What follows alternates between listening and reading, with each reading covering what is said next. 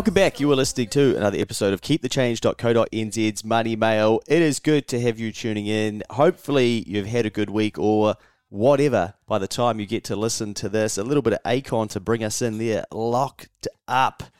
What a tune. 2000s throwback, apparently.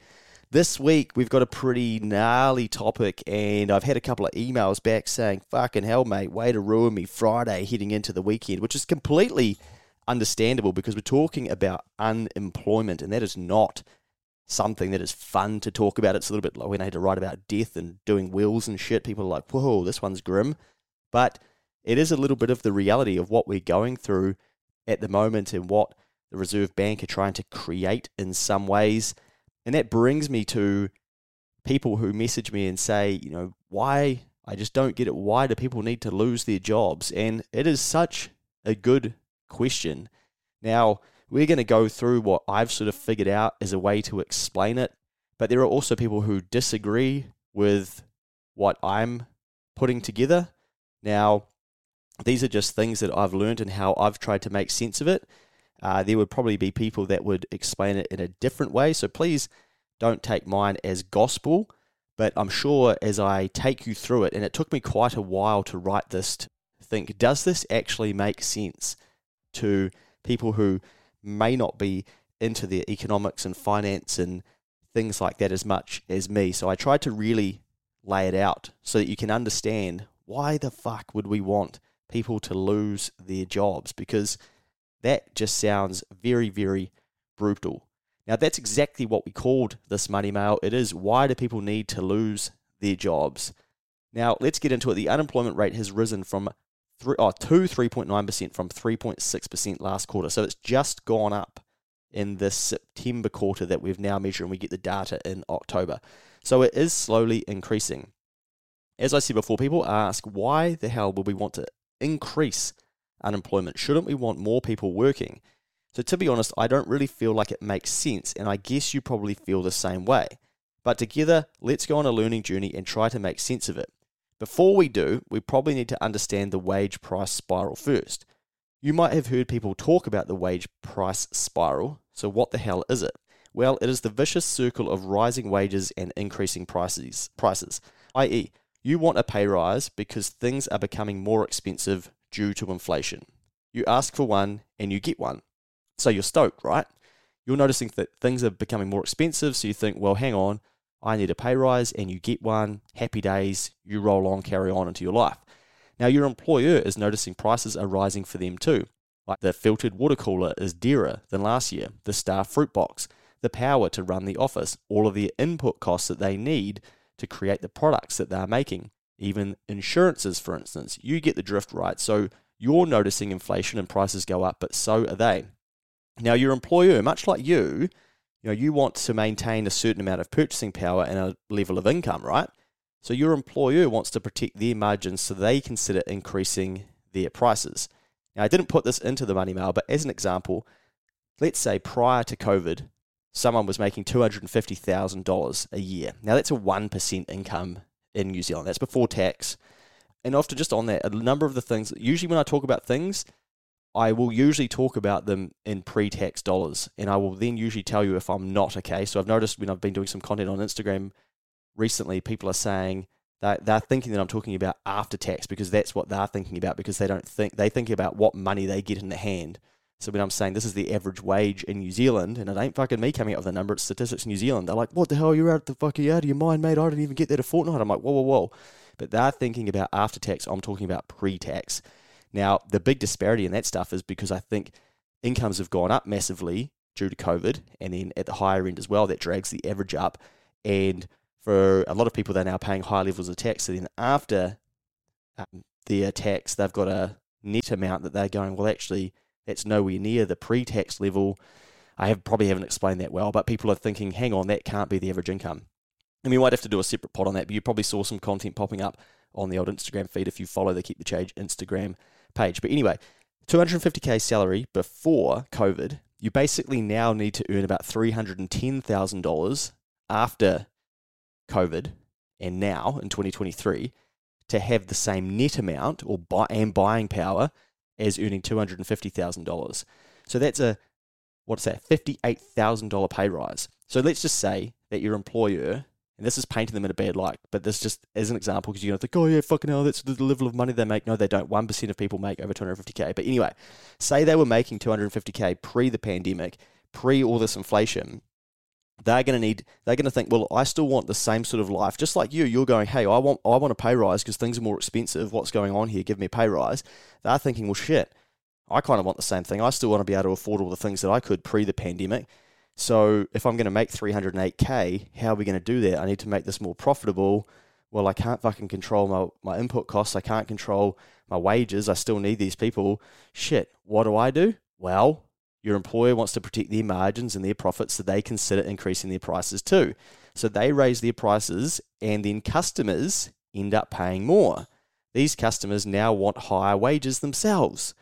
See? So it goes in a massive spiral. Now, you've probably seen this when you now go to get a coffee and you think, fuck, a coffee is dearer. And it's very, very noticeable, I think, if you're adding in extras and different alternate milks. If you're, uh, gee, I was going to say something bad you probably can't say anymore. Like me up here in Auckland, let's just put some terminology into that. Now, you look at it and you go, whoa, that is expensive. But the input costs to create that coffee are a lot higher. Now, you kind of want to be paid more to ensure that you can still buy those things, or something has to change in your lifestyle, right? But as we all then notice that people are putting up their prices, like cafes and whatnot, you think, well, you know, I'm, you know, the customer ends up paying at that stage, and then you go, well, shit, a coffee's seven bucks now. I still want it, so I'm going to ask for a pay rise at my next pay review. And I hear inflation's still here, so you you're telling me based I need to be paid more. Now, this results in an ugly, endless loop of inflation. Rising prices generate wage demands that in turn shoot up prices again. Then we are back to the start inflation. If this goes on for too long, the wage price spiral results in rampant inflation, which, if it gets bad enough, has the ability to erode the value of a currency, resulting in the collapse of an economy. Now, that is some real worst case scenario type shit, but that's where it can get to. This is why the Reserve Bank, you know, are tasked with a job to keep inflation under control and why this is so important because it's not just, oh, your coffee's getting dearer. It is if this doesn't get controlled and if they don't sort it out, you can really fuck an entire economy and you can see the value of a currency eroding. Now, people in New Zealand, they're going to be noticing this already and they're seeing that money, its value is being eroded and they want to protect it by buying something that should increase in value over time i.e., New Zealand houses. Does that ring any bells?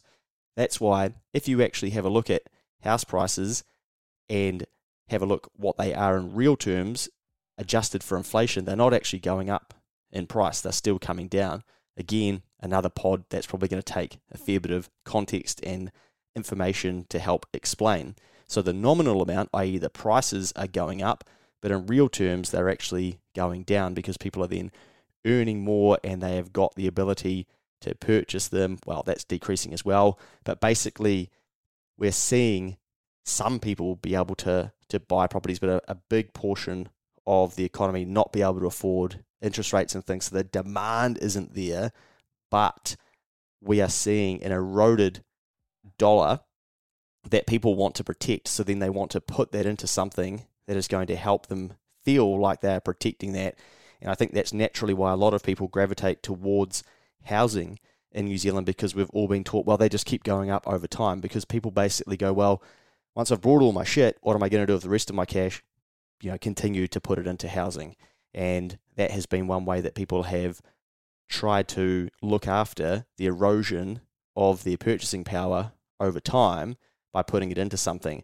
I.e., I told you recently about the Craig's investment seminar they were talking about $10,000 under the bed in 1965. You know, it's it's eroded right down to basically about $483.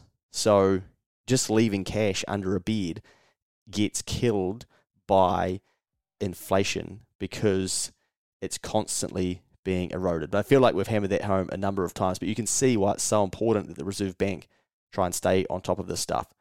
So the tricky piece for the Reserve Bank is that the unemployment rate has been very low for some time. Now, the pre election economic and fiscal update that everyone was calling the pre-FU, I had never even fucking heard of that, but you know, that's what everyone was banging on about prior to the election.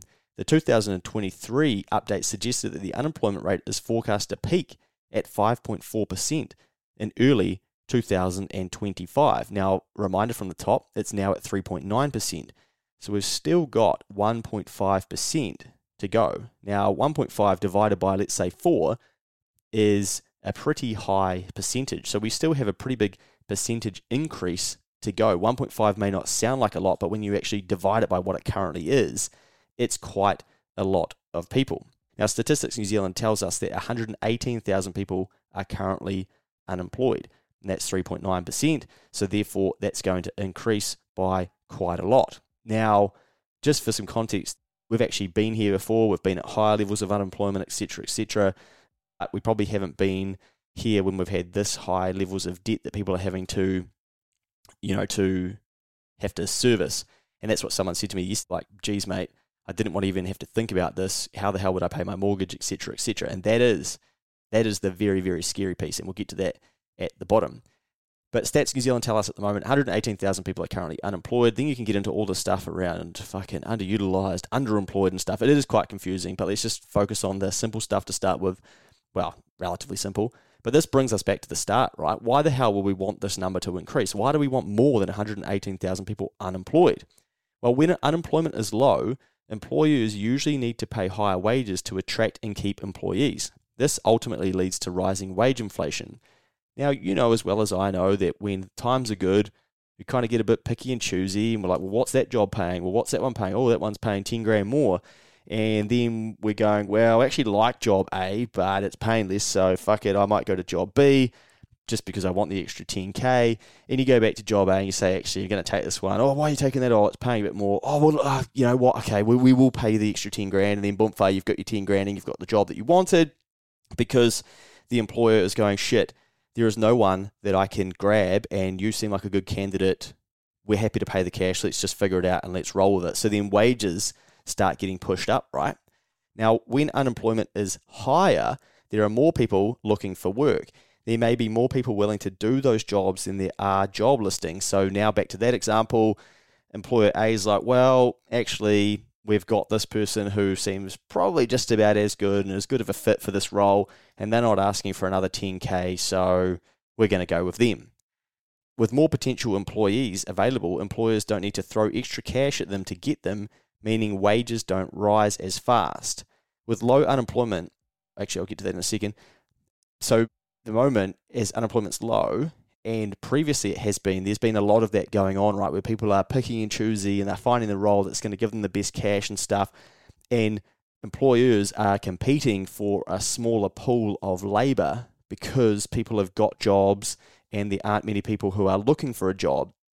But with low unemployment, as well, it means that many people have disposable dollars because people are employed and working and getting pay rises. So there's sort of two parts to it. So the first bit we've just explained about us trying to hunt out the best deal for our, ourselves, but also secondly, when a lot of people have got jobs, we've got low unemployment, we're thinking, fucking economy is rocking and rolling here, life's pretty good.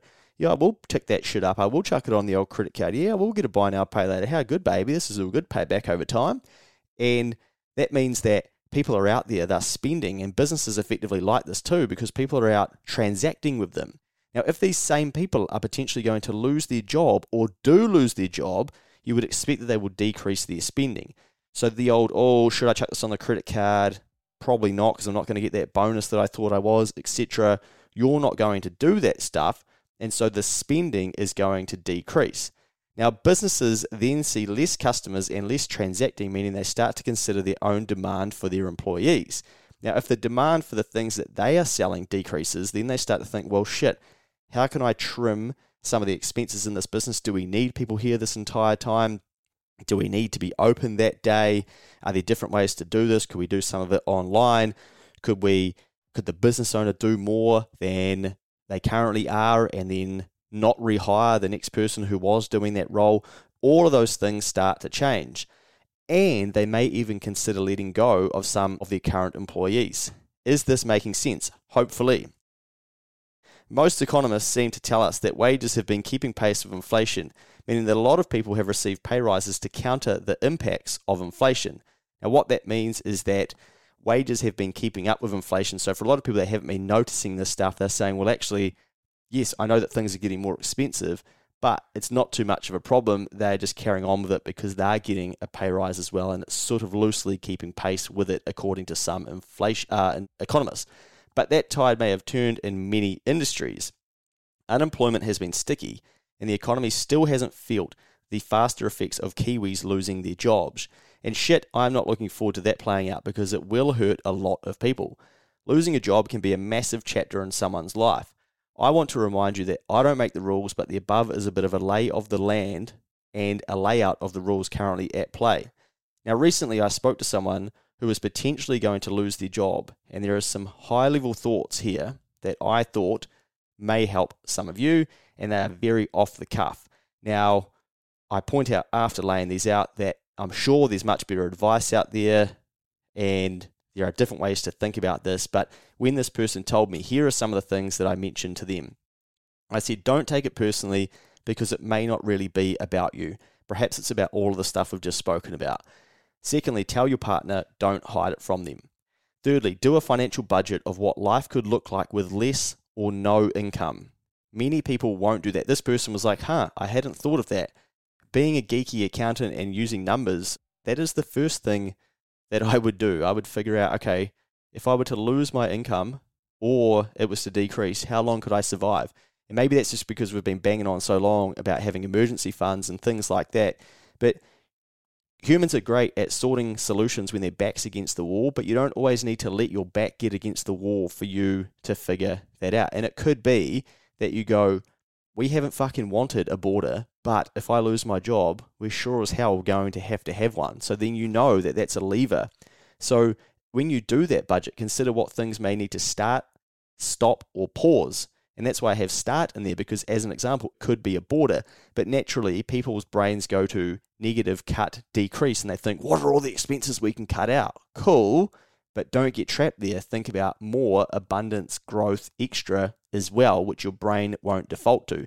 So you want to look at that budget and think, okay, what are all the things in here that may need to be paused or may need to stop for a while, but going back up to your income, so the top of our what we call our income statement or our statement of profit and loss if you're in the accounting world is basically revenue minus expenses equals profit and same sort of thing, what money do you have coming in? What expenses do you have going out? What have we got left over with? You want to think, how can I add to that top line? Because it's just about to get taken from you. So, what levers do you have to pull to ensure that you've got some income coming in? And it could even be a, a benefit, for instance, or a form of assistance from the government.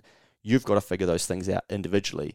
Now, then the next point is discuss this with your partner too, because you need to keep them in the loop of what this could look like and probably get on the same page with it so you can figure these things out together. Now, also write down what you can and can't control. So identify your worry so that you can try and turn your brain off when it keeps coming up with the things that you can't actually control. I.e., if a job redundancy is realistically completely out of your control, then it's probably not a good use of your brain and energy and thoughts to keep worrying about that if that is the inevitable income.